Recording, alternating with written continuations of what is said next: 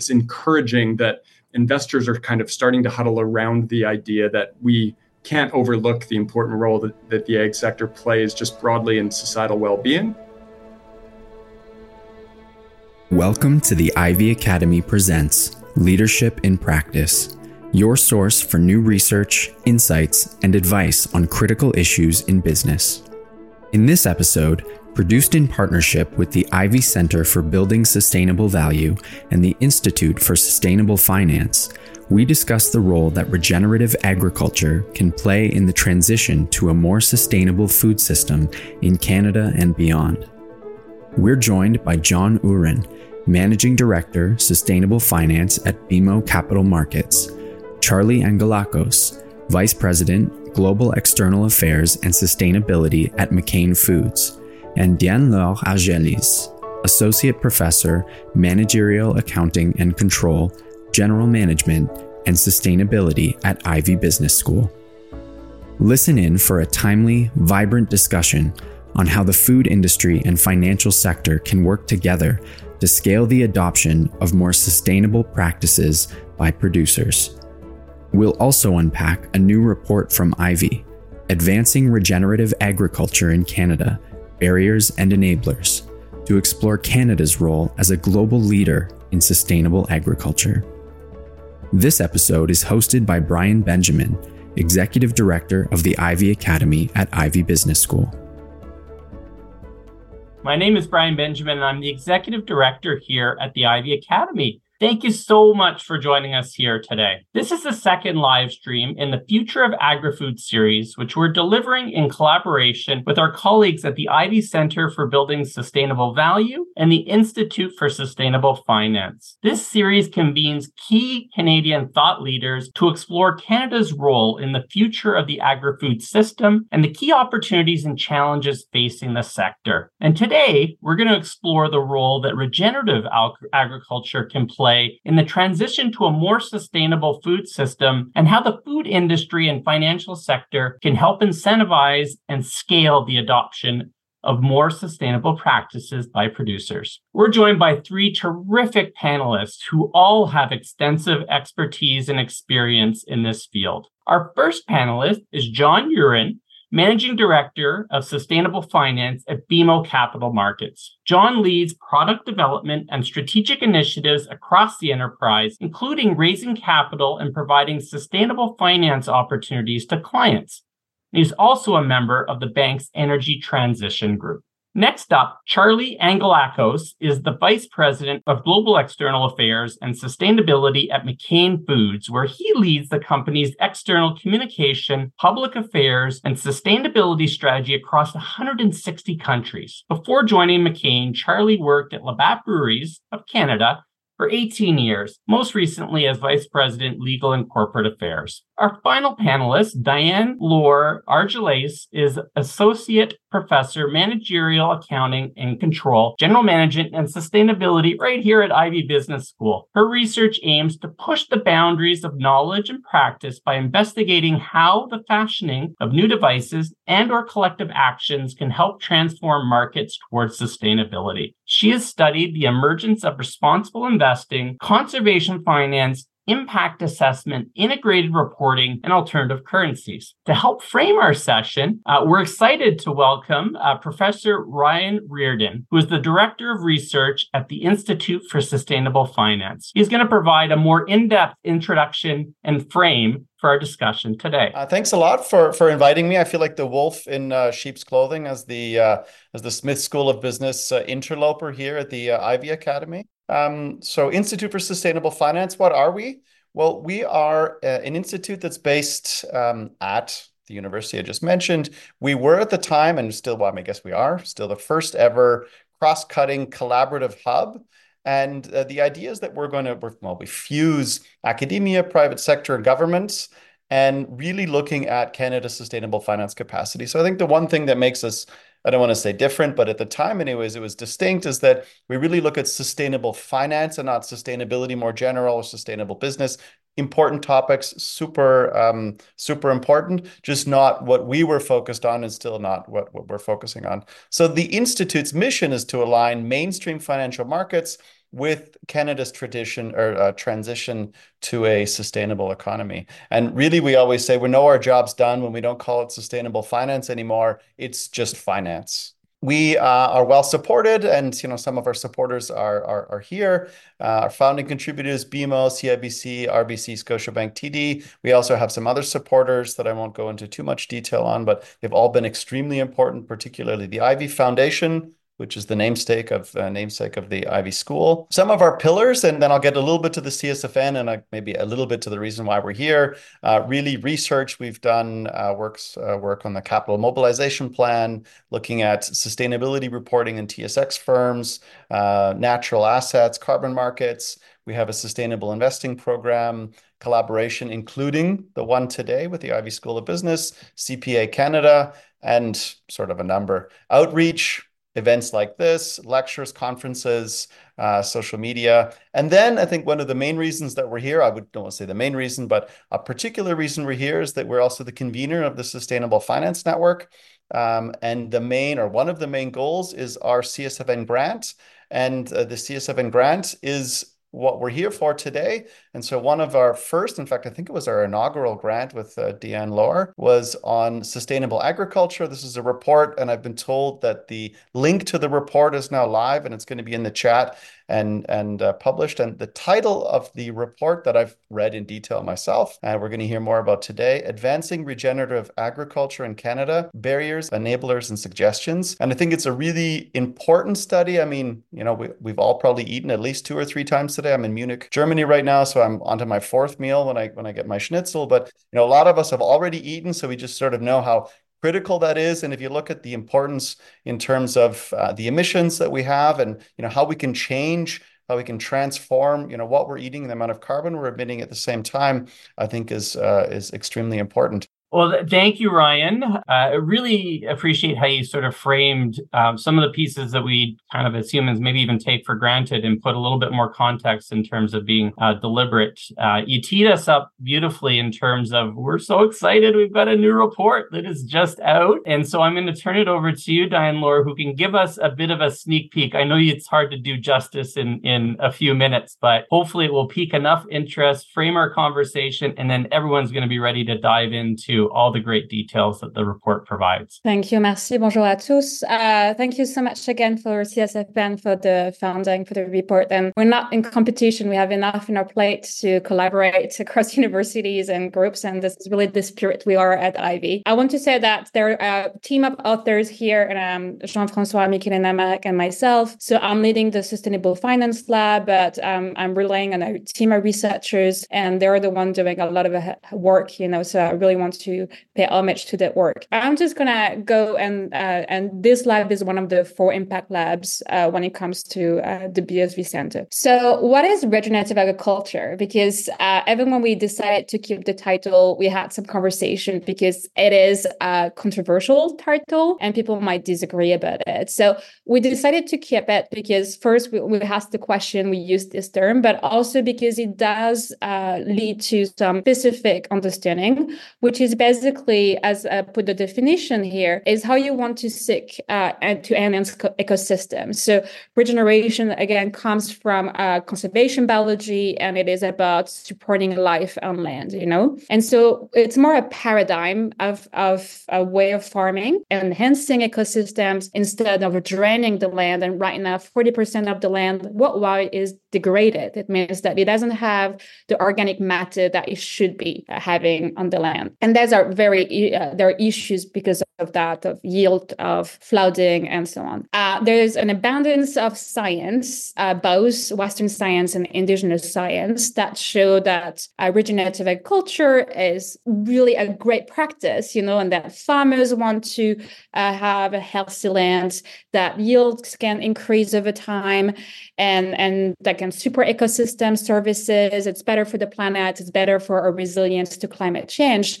But then when we look at the numbers, we don't see a huge adoption of regenerative practices. So the question of the report was quite simple is that how can we explain this absence, relative absence of uh, um, adoption of regenerative practices. And I say relative because there are some farmers who adopt those practices, of course. I want to say that to, do the report, we really spoke to a lot of farmers. So right now on the webinar, we have uh, financiers because the first uh, webinar was more about farmers. It's a series of webinars, but it's really important to understand that who are the main actors in this developments they are the farmers. And so what we show in the report is that basically everybody puts pressure on them but the business model for them is not there. The incitations are not there. And basically what's showing in the slide is that regenerative agriculture goes beyond the farm you know? And so what we did in this report we said okay let's do a report is a 101 report for financiers uh, for anyone with interest in regenerative agriculture to understand the big picture of what we're talking about. So we uh, adopted a systems lens which means that we looked at the problem with a specific lens which means by we try to get each stakeholders the right holders and like the migrant workers, the governments, the consumers, the producers, indigenous communities. And we were trying to see what was the barriers and the enablers at each level of the value chain. Of course, we're in the Sustainable Finance Lab and we got a grant from CSFN. So we really focus also on the role of financing because we also work on f- new type of financial products address biodiversity and regenerative practices needs. So we really also wanted to understand that role. If you look at the report. It's a dense report. Don't be afraid. There's an executive summary. There's going to be a, a full deck online. There's going to be policy briefs. But we really met the report so you have the latest evidence based uh, research, evidence based arguments. So you can really dig into the numbers, dig into what's going on in Canada, get best practices wherever you are in the value chain. If you're a government, if you're a producer, if you're an investor.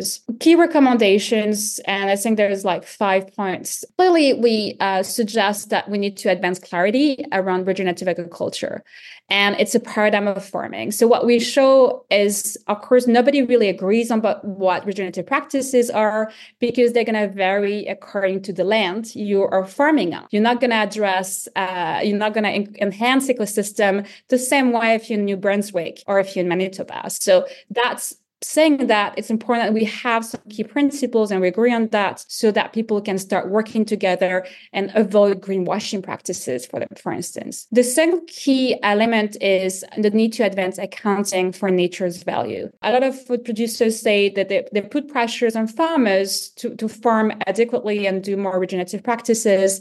But the truth is that when it comes to the incentives they're not there you know? Basically the farmers carry the risk they carry the cash flows at the beginning to transform the practices and it takes an horizon between five to seven years really to get the, the new type of value model come. And so we need to advance and develop new type of ways to account for this nature value and also to financialize it which goes back to the need for an inclusive financial infrastructure. We need to think about innovative thinking and hybrid approaches here probably looking at concessional finance with public and private uh, financing for the beginning, probably thinking about a share value across the value chain, which means maybe bringing the uh, food producers, uh, the consumers, like really to try to get a systems approach to the issue, because uh, once again, the farmers won't solve the problem alone. The last, uh, first point, which is really, really important, is that the farming is one of the few industries where the uh, increasing number of migrants raise a lot of social issues. You know, migrant workers are not that well respected. And this is a bit of an issue, big issue because they're the ones who carry the industry. That's a big problem. And the other issue as well is that regenerative practices are being associated a lot with indigenous practices. And for a very long time, they've been excluded as the same with Black farmers. So what we find in the report is that we won't be able to transition our uh, farming industry and agricultural industry if we don't look at the social justice lens, you know, since it's a systemic change, since it's all, a lot of it is based on cultural assumptions based in the 70s with the assumption of progress and, and modernization, industrial farming. We also need to embrace uh, a just transition. So we, we have some sections on that, uh, migrant workers, indigenous ways of, of practicing farming. And, and Black farmers as well. And, and I guess you understood the key message. I think the key message of the report is really a call for systems level solution, a call for people now to sit down at the table and really to take it seriously because it's not only a food safety, a food security, it's not only a just transition, uh, it's also climate resi- resiliency and um, the independence of Canada in the future. So it's a really, really important topic. Thank you. I can't wait um, for our, our participants here to, to go into more detail. And I think you did a great job of framing what was a lot of work by a lot of people that's going to provide, I think, some real tremendous insights. So, uh, John, uh, Charlie, I'll let you arm wrestle. Who's going to dive in first? Uh, initial reactions to some of the um, recommendations uh, that uh, Diane-Laure just hit on. John. Sure. I'm happy to jump in first, Bryan. Thank you. And, and kudos to the, the Ivey Academy, to the CSFN, and of course, Diane-Laure, to you. Congratulations. This report looks fantastic. You know, I think it's in terms of initial reactions, just from the high level overview you gave, I think you've done a great job of really looking at it from an inclusive lens, right? You talked about systems level adoption and and why you know the slower adoption of regenerative practices it's not a farmer or a producer problem right it, we have to look up and down the value chain and and all the way through to the consumer, right? And, and start thinking about creating the right types of incentives for success for the various players. And you talked about a timing issue a little bit around the misalignment between um, some implementation of regenerative ag practices and the returns. And, and we see this time and again where you know farmers may see a bit of a lag or even a decline in profits from when they first make those initial investments uh, and until they start turning over the medium to longer term turning into profits in the form of decreased input and labor costs uh, as well as you know increased revenue from crop rotations improved soil health et cetera. I think bridging that gap on timing is critical from a financing perspective right? And and blended finance is one option. And Diane-Laure you mentioned like concessionary financing from the public sector perhaps that can maybe tilt the the risk mitigating uh, the, the, risk mitigation and, and really enhance and, and, crowd in public and private capital rather. I think it's a good time now. The Canadian government, through its sustainable ag strategy, uh, as well as through you know money earmarked through the Canadian Growth Fund for decarbonization initiatives. I think there's a lot of focus on it from the public sector, and now it's time for the private sector to to fill that backload and, and really make sure we're getting capital and incentives to to the right players at the right time.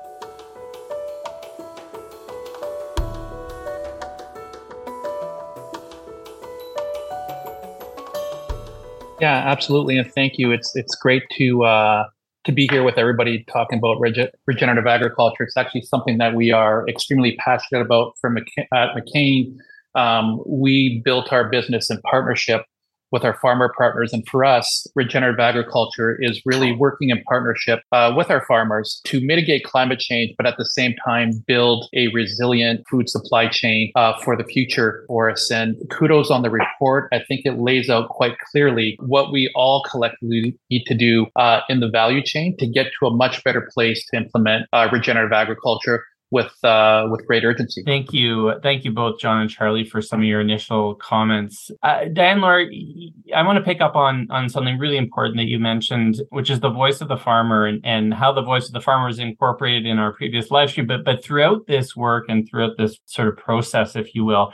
So the, the concept of regenerative agriculture uh, sometimes is seen as contentious within farming community. Uh, can you elaborate a little bit on on sort of what that means and and sort of maybe where it could go in in the future? Yeah and uh, there was a question in the q&a as well so i put the link to the definition. So we did in the report we did a, a proper literature review of um, the terms and we even found a meta-analysis of 265 uh, surveys that show the different usage of the term. So for sure there's not a common use and people might say sustainable agriculture organic agriculture. Um, so there's some distinction between those. Again when you have to remember is basically in the the paradigm of uh, industrial agriculture as we know it in canada but, but also in france for instance um, is really based on industrial farming. So even the way the government categorizes land use you know they have a classification. It's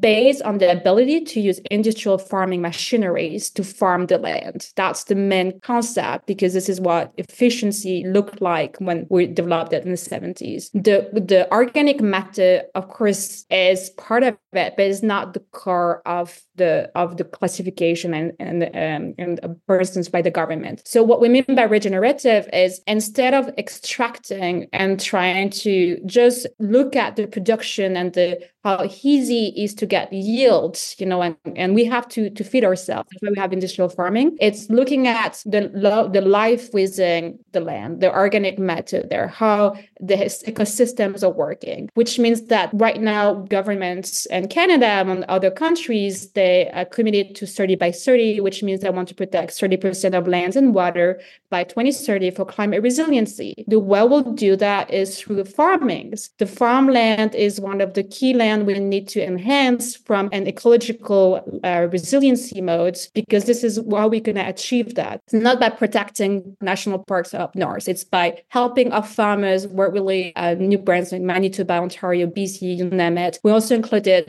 uh, ranchers, of course, in a in a report. And so to do that, we need to think about farming as both a way to feed ourselves and, and produce crops and of course give a, a, a, good living a standard of living to our farmers but also about valuing the role of farmers and land stewards land caretakers and also for the ecosystem valuation services they offer to us and at this point no one with some exception i'm looking at uh, charlie right now but no one is really paying for those services so this is called a typical what we call the tragedy of the commons everyone is benefited everyone's committed to it it, but no one is ready to change the business model and the value chain and the valuation model to really price this.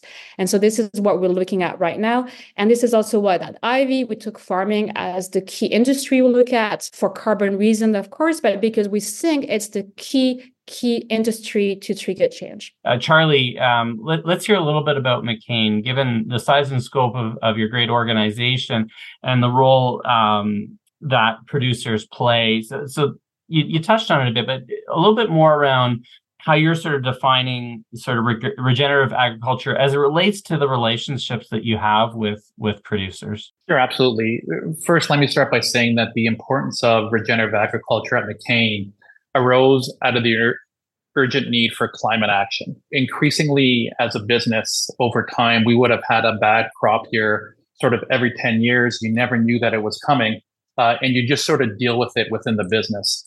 Um, and what we found over the past decade, we were having multiple bad crops uh, in one year, and those were all related to climate, whether it was drought uh, or flooding or wildfires. So that we knew we sort of had to take action. Uh, so what we did was we commissioned a climate change study uh, to build the case for change for the way we would do business um, and the need to adapt for the long term. And the climate study really showed the reality of a food system by 2050.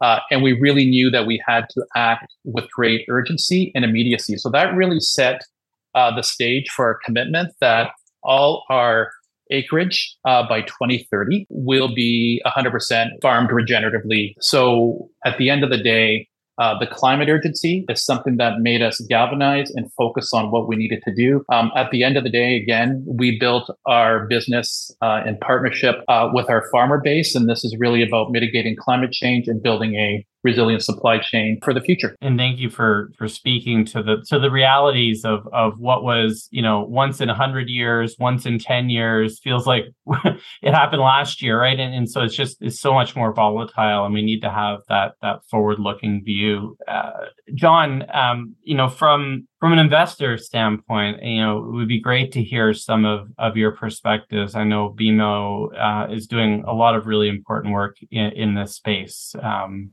what, what, are, what are some of your thoughts? Yeah, and, and and we are, and it's a priority for us, Bryan. Like we're really focused on supporting the you know rural communities throughout North America. But just picking up on what Charlie said around McCain's imperative for action, i.e., to have all acreage by 2030, you know, implementing regenerative practices it was like he said a climate urgency right it, there was commercial reasons up and down their supply chain that they had to do this that they made this commitment and this announcement and frankly that's as bmo looks at it that's the same lens that we're looking at it through as well is we can't be on the sidelines and say this is someone else's problem or this is something for another day or someone else to solve. You know, is we're a 206 year old bank, I believe, and you know through that time we've supported rural Canada in, in, a variety of ways, but principally through financing. And I think if we want to continue that into the future, we have to take into the realities and the risks that we see today uh, and project them out into into the future and do our best to help our clients mitigate those risks. But from an investor perspective, right, there isn't there isn't a definition of regenerative agriculture that everyone agrees on, right? And, and to me, or to BMO anyway, it's really around thinking of different practices and farming in ways that enhance ecosystems, be it through you know water, biodiversity, soil, et cetera. But I also think that focus on social considerations that Diane-Laure mentioned, um, things like a just transition, you know, ensuring the health of rural Canada, thinking about migrant workers, their health and safety and prosperity, uh, as well as honoring traditions of Indigenous peoples. Those parts, the social considerations, they, they do often get lost in some of the discussion of regenerative agriculture and what you know sustainable agriculture looks like into the future for investors if you're looking at this very black and white uh, agriculture i think it's 10% of canada's greenhouse gas emissions come from the ag sector which is frankly lower proportion than a lot of other countries, but nevertheless still high. Um, so I think there's a bit of a stigma around the sector at times from investors, but but the good news is there's a lot of great work going on both within Canada and, and beyond, and, and namely, you know, there's a public-private coalition uh, that's putting together what's called the National Index on Agri-Food Performance. That's really laying out science-based definitions of what constitutes sustainability in the ag sector, principally across the environment, through an economic lens, uh, from a food integrity and food security perspective, as well as societal well-being. Um, so they've published a couple of reports, and, and BMO has been has been involved in those uh, to date. So trying to define what you know sustainable ag looks like, and then in the public markets, right? We've seen we saw 18 billion dollars worth of sustainable debt issued last year by agriculture issuers uh, as well as food and beverage. That was on the back of 22 billion the year before. That was on the back of 45 billion in sustainable debt in 2021. So that's you know green bonds, use of proceeds bonds, where borrowers are using the proceeds to finance different sustainable ag practices. Uh, we've also seen a lot of sustainability linked loans. Uh, we actually structured one in 2021 uh, with Saputo. It was a billion dollar loan where the interest that Saputo paid on the loan could be reduced if they achieved certain targets related to greenhouse gas emission intensity reduction, uh, as well as their water usage. Um, so we see these innovative products that are out there. Um, no question we need to see more of them, and, and that this is obviously the nut to crack, but it's encouraging that investors are kind of starting to huddle around the idea that we can't overlook the important role that, that the ag sector plays just broadly in societal well-being and the important role of course. And so i think it's one where we're going to see investors to continue to focus even if their definitions of what constitutes regenerative ag may be a little different uh, we still see the, the need to purchase these bonds and, and invest in these companies that are doing right. I think your, your comment around the need to be perfect, right, in terms of a, a perfectly aligned definition, you know, c- could cause inertia. So, so let, let's kind of work with what we have and, and let's make the most of it and, and let's learn and let's try these creative new approaches to to to incent and, and to recognize and, and reward. Um, I, I it'd be great to hear a little bit more, uh, Charlie, from McCain's standpoint, and I'm going to come back to you, Diane-Laure. Given the relationship McCain has and and you know with producers are you thinking about incentives or, or, or you know what does that relationship kind of look like as you as you move forward to try to to create the the right you know the desired outcomes right that we're looking for here first and foremost uh, we are fortunate as a company again uh, that we have a direct to farmer relationship uh, with all our growers, whereas some other companies might work through brokers. So we have the ability to discuss firsthand and listen to the needs uh, of our of our farmers. And I would divide your question into sort of two answers. The first piece is financial incentives that will help with the transition. We do know uh, that there will be a cost for this, and someone's going to have to bear the cost, especially in the early years before a grower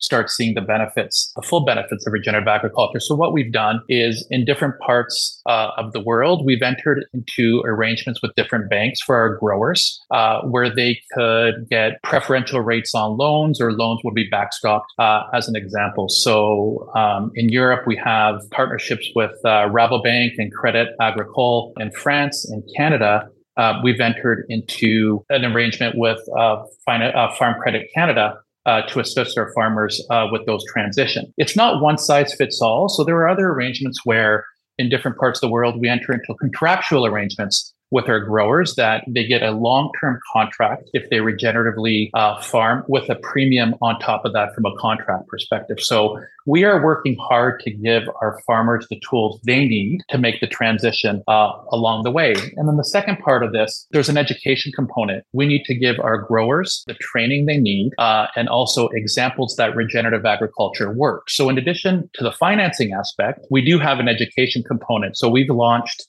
three farms of the future uh, we've committed to three farms of the future. We've launched two of them. The first one is in New Brunswick, and the second one is in South Africa. And what these are, they are commercial grade farms that McCain runs uh, on our own, where we are practicing different regenerative techniques and we're trialing them and proving that it actually works. Some techniques are successful, some do not work, but at the end of the day, we're bearing the responsibility so that our grower can, you know, get the benefits of this. But at the same time, if we fail, the grower does not have to fail. And the way we've set um, these farmers of the future up is in New Brunswick. Uh, that is a one growing season farm, whereas in South Africa it's four growing seasons. So at the end of the day, a what happens on the farm in South Africa, we can export those best practices into Latin America, and what happens in New Brunswick, it can be in other parts of the world as well. And it's early days, uh, but we are proving that these techniques work our climate outcomes are quite good and our yields are either flat or growing. So we are very bullish about what we are working on, but at the same time, we need to work collectively to scale uh, these practices so that we can uh, not only hit our commitment, uh, but help others along their journey to regenerative agriculture as well. I could just jump in really quickly on on that point, Charlie. Like the the education piece is brilliant, and I I really encourage that McCain takes that seriously. We've seen that in the private sector with some other corporates as well. Like I don't know if you, this group saw, but Nutrien and Bunge entered into a commercial arrangement. So Nutrien, a Canadian company, last year, where Nutrien is effectively you know filling that education gap with some of Bunge's farmers around doing things like crop consulting services and, and applications of fertility and chemistry and and even things like analytical testing of soil and water, et cetera. And in exchange, Bunge is essentially saying, you know, we'll work with these same farmers uh, on offtakes effectively. So manage harvest and, and post-harvest commercialization uh, based on the education and implementation that Nutrien is able to, to educate their farmers on. And so I think when you see these types of commercial arrangements come in as well, you start to see the flywheel effect where you can actually be economically quite advantageous to implement these types of uh, initiatives and, and that's where you start to see the returns more near term than you know delayed like i was mentioning earlier. Yeah thank you. Um, thank you for those comments and and and i appreciate that the, sort of the dichotomy here where where we're looking to achieve scale and recognizing that a one size fits all approach is just not in the cards. Uh, but also the appreciative piece around it is there is a transition period right? Is, is it's not going to be here today there tomorrow. And and the transition period often requires you know time um, resources money investment uh, and so forth. So appreciate the sort of the creative approaches that are being tested in different parts of the world. Um, Diane-Laure you know from your perspective you know what would you like to see? Like how how do we how do we kind of keep this momentum as we do look to achieve scale and and support and incentivize as as we move along uh, I want to push back John a bit. Uh, I think his accounts for the financing of regenerative agriculture was a bit optimistic. Beside FCC, really uh, from Credit Canada, and we have put uh, incentives and it's still small loans and small mortgages. I don't think we can say that the Canadian investment industry has really supported uh, regenerative agriculture so far. And the good reason for that. Is because agriculture is not the best investment when you want to get great return returns, especially right now when we have a high level of inflation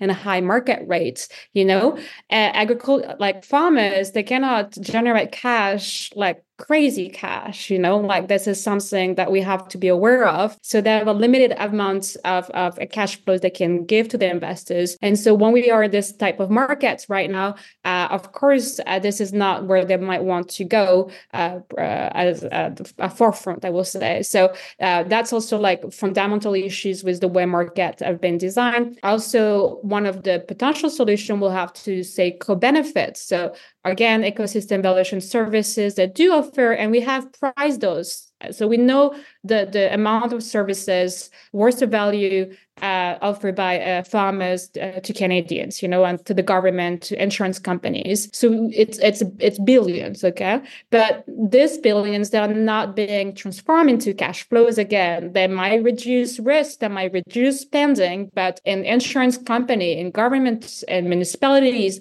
or healthcare, because we know also that it, having good farmland is brings more health, like uh, mental health as well, you know. So the, the benefits are distributed and no one can really appropriate this value. So that is the main issue we face right now. So again, my main suggestion will be, and this is more the sustainable finance lead was gonna speak here, is that if you really want to solve this problem, we really need to sit down uh, with different peoples across the value chain, BMO, McCain, the farmers, and say, okay, we have this value of co benefits here how are we going to value that? How are we going to pay the farmers for that? How are we going to be sure that it's being recognized in our valuation models? And we're not only looking at uh, the cash flows or the interest rates of the market so far but that requires a systems lens again that requires a time horizon that's going to be longer and it also requires to expand the way we value success you know? And so i will encourage the investors on, on the call as well to really think about the portfolio like you need a portfolio and you need farmers and like to work and farmland to be to be healthy if you want your investment in real estate to be healthy as well. So this is what we really need to uh, think about. So expand our scope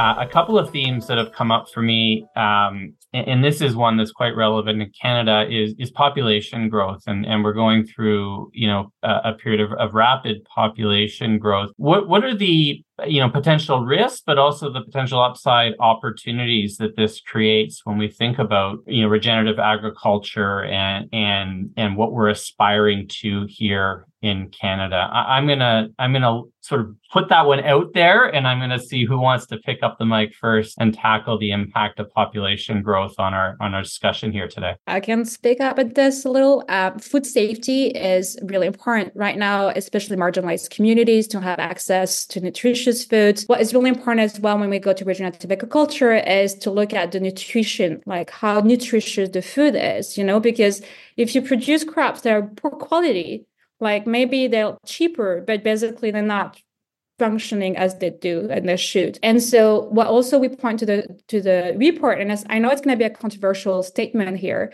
but a lot of farmland is being used for bioethanol, and a lot of farmland is being used crops, notably in Quebec, to feed parks. So there's also a collective questions about what are we using the farmland for? You know, we we we speak right now uh, with the assumption that all the crops, all the farmland is being used to feed humans, but it is not the case. So that's I think the bigger picture is not only about price, it's about nutrition, the quality of the food we are being fed, and that matters.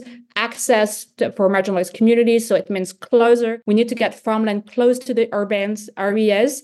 The more we build, the more we. I'm in Toronto right now. The bigger it becomes, the more expensive it is to access food. We know that, so we need to protect our green belt. We need to protect the farmland, but also we need to question our usage of the land right now. Yeah, and I would say uh, we know that by 2050 we must increase our food production by a quarter just to maintain our contribution, you know, as the world's population swells. So really, regenerative agriculture practice is really about protecting the land from an environmental perspective and also to build a bulletproof, uh, resilient food supply chain uh, for years to come, right? So unless we take direct action on this, not just from a climate perspective, uh, but also equip uh, our farmers uh, with new tools to combat climate change, but at the same time build a more resilient system. That's how we're going to get there uh, from a population perspective. Yeah, and then the only other thought I'd layer on is around the need for like technological advancement. That could be in the form of you know farm management tools. It could be new crop varietals.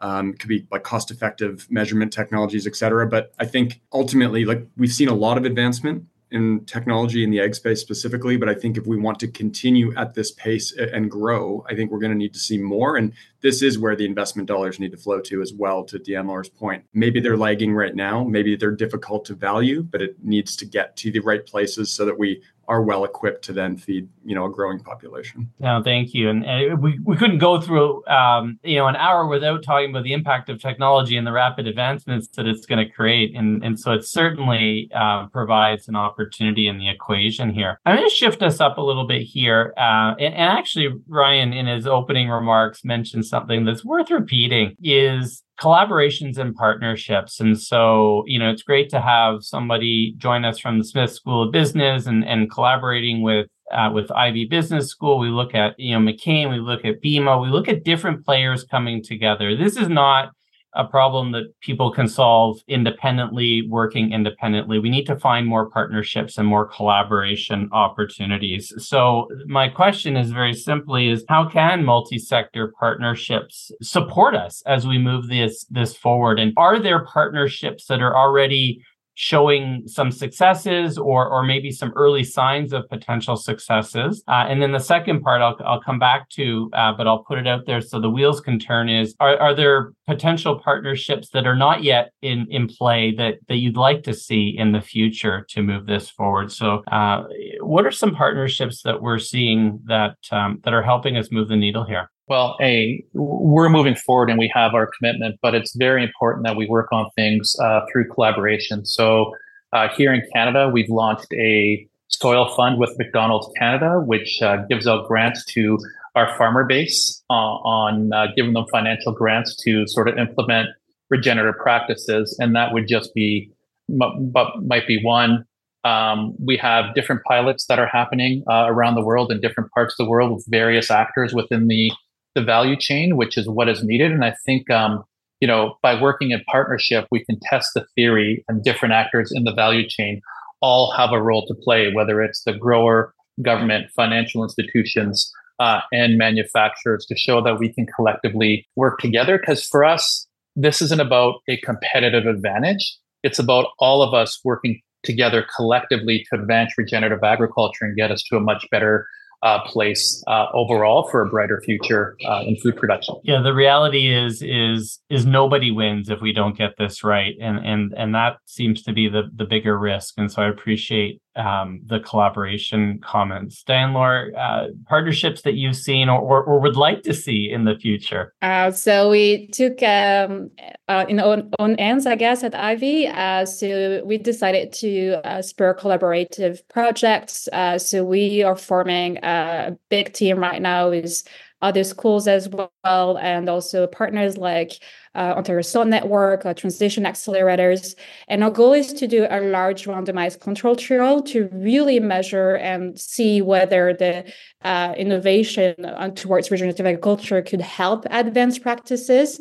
So our goal is really to form communities of practices to form collaborations and to test that to see whether this has an impact on practices, whether there's increase of adoption, whether there's an increase of uh, soil health.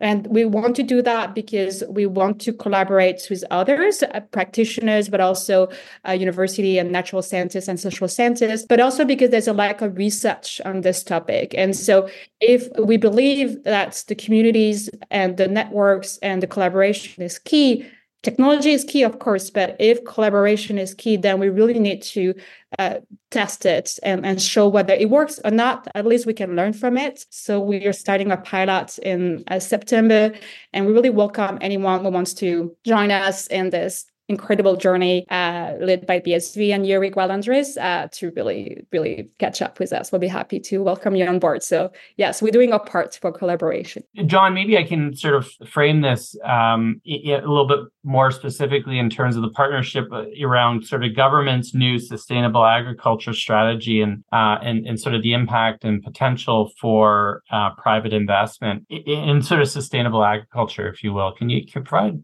some perspective on that for us? Sure. Um, so the Sustainable Ag Strategy was published by Agriculture and Agri-Food Canada. Uh, they just put out last year a, a, What We Heard paper, which was really going back and and you know going to a number of different stakeholders, getting some inputs and feedback uh, around you know some of the different you know levers and pillars that the government should be thinking about in the sustainable ag space. And I think you know they made a series of recommendations coming out of that that What We Heard process all with an economic lens around the opportunity right? And and a few that i thought were really relevant um, you know looking at obviously direct and indirect financial incentives um, really thinking about the the cost of adoption of regenerative ag practices the return on investment which has come up a few times today. It's clearly front of mind in implementing some of these strategies uh, and and really trying to put a value on the goods and services being created and the impact on nature full stop. And that is the nut to crack. It, it, wasn't necessarily saying we have the answer as the government of Canada, but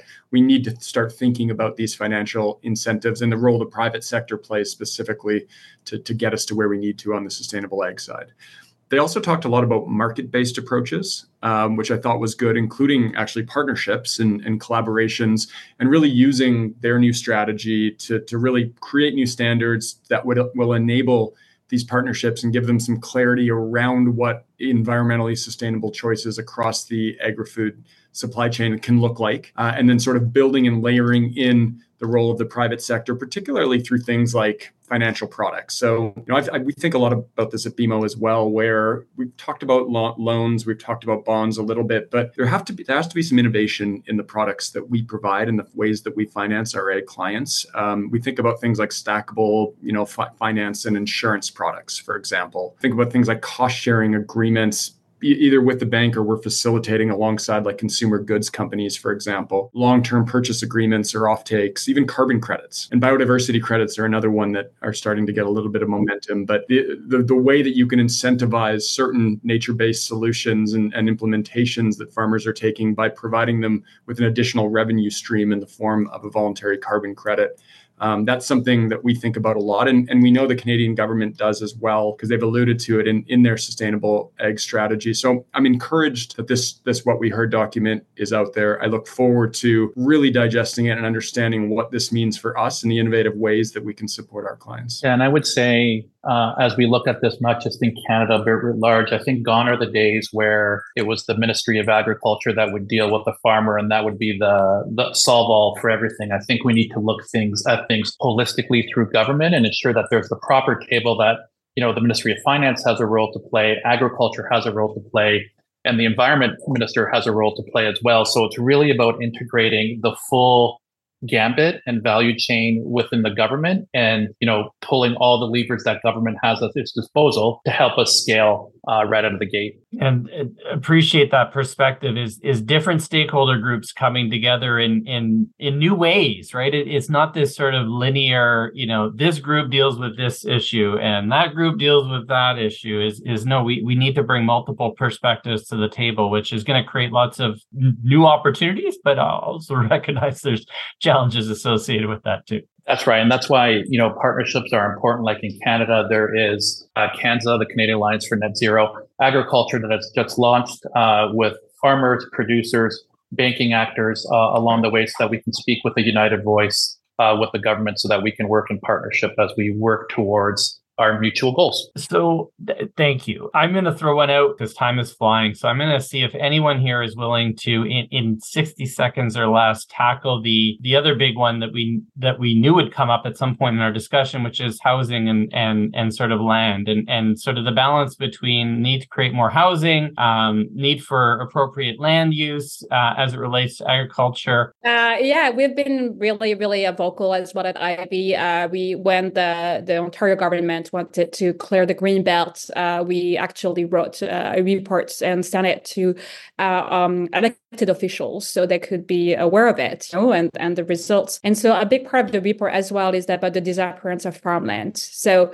this is a big issue, uh, especially like in region like Ontario, Western Ontario.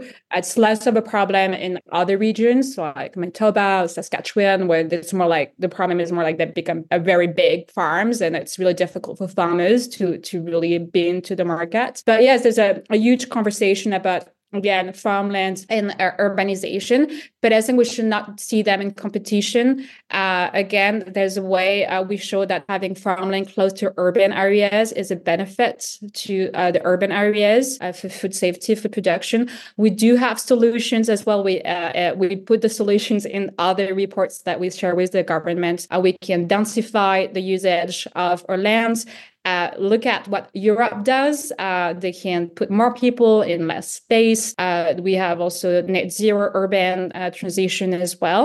So again, I think it's a way to to put farmland against development, which is not an accurate way of of saying it. You need if you get a systems lens, you understand that you have to work in pair and, and be sure to protect farmland and biodiversity, of course. Thank you, uh, Charlie, John, Diane-Laure. Um, in thirty seconds or less, you know, what would would you know any sort of final takeaway or, or one thing that you'd hope our audience sort of walks away from our uh, very interactive and informative discussion here today? Uh, i will uh, happily because it's like for me there's no plan b. We, we don't have a backup plan here right? We don't have a plan to say we could stop producing food and we can expect to continue to feed a growing population in canada. I mean farming is the original form of sustainability, right? It's working with the land, it's working with the food to produce and create the food that we then consume. And I think it's over to us in the private sector. And, and of course, we've talked about blended fund. We've talked about a few structures that pull in the public sector as well. But from a private sector perspective,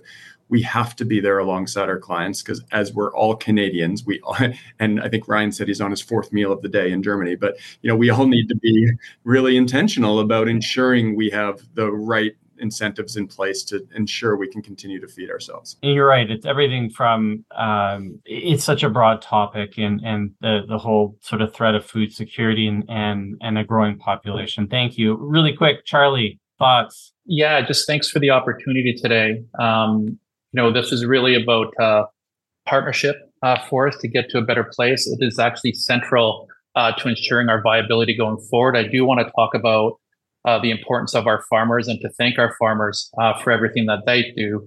At the end of the day, we built our business in partnership with the farmers. And as our founder said, if we don't get the agronomy right, nothing else matters. And this is really a case of getting the agronomy right to set us up for the future so that we can have a viable, sustainable food supply chain in the years to come. Diane-Laure, over to you. Last comments. Yeah, I just want to thank everyone who's been so engaged in the, the chat. It's been a really, really active chat. And I just want to say it's everyone's responsibility. We're all food uh, uh consumers and we really need to show our support and our love for our farmers who look after us. And it's a tough job. So I think I really invite invite everyone now just to have a look at what they eat and what they buy and just uh, try to make a little difference on a daily basis. Amazing. Uh, if people weren't excited for the report before, hopefully they're even more excited now. Um, Charlie, John, uh, Diane-Laure, thank you for uh, for your time here today. It was uh, a really great discussion. As always, I learned something new as well. Thank you for tuning in to Leadership in Practice. We'd like to thank our guests, John Uhren, Charlie Angelakos, and Diane-Laure Arjaliès. Leadership in Practice is produced by Joanna Shepard and me, Sean Ackland Grant. Editing and audio mix by Carol Eugene Park. If you like this episode, make sure to subscribe. You can also find more information by visiting iveyacademy.com or follow us on social media at Ivey Academy for more content, upcoming events, and programs. We hope you'll join us again soon.